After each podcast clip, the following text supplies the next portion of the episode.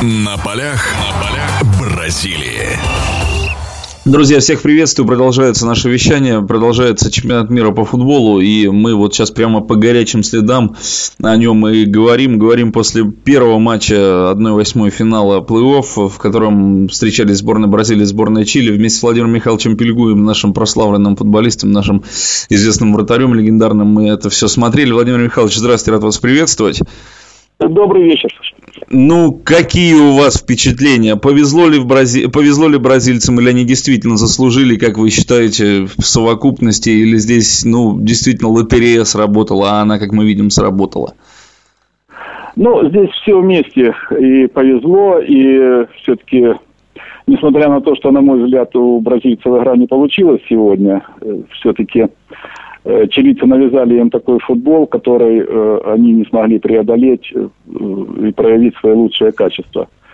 Но прежде всего э, чилийцы навязали им прессинг, жесткий прессинг, э, даже на их половине поля, не давали им развивать атаки.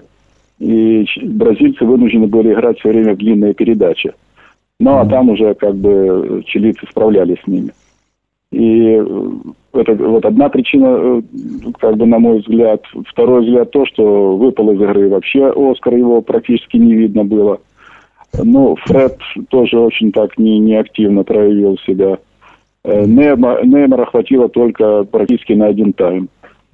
И вот в совокупности, э, как бы, вот сам игры, вообще, как бы, игра не получилась. Mm-hmm. А чилийцы молодцы, и скажу, что тут кроме хвалебных слов ничего нельзя сказать, потому что ребята вы вообще на протяжении э, всех 120 минут очень высокий темп, они так до конца все-таки прессинговали, ну, уже как бы в меру своих сил.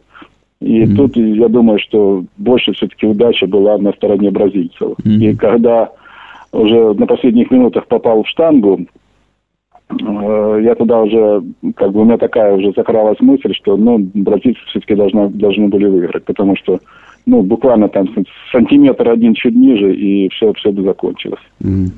Ну да, это же как в старой поговорке-то в этой, что футбольный бог, он как раз улыбается тем, кто, тем, кому нужнее, видимо. Видимо, бразильцам действительно нужнее.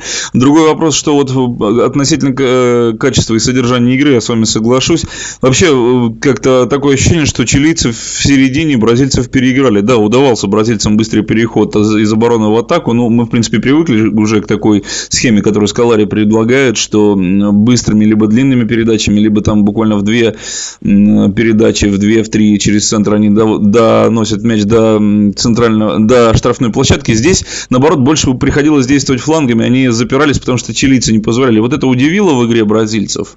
Ну, удивило, безусловно, потому что, а, опять-таки, все-таки я не знаю, может быть, ставка была сделана такая специально на быстрых игроков, потому что э, чилийские игроки в середине поля и э, особенно в обороне все-таки проиграли в индивидуальной скорости, вот и Неймару там, и э, другим игрокам, которые подключались даже в атаку.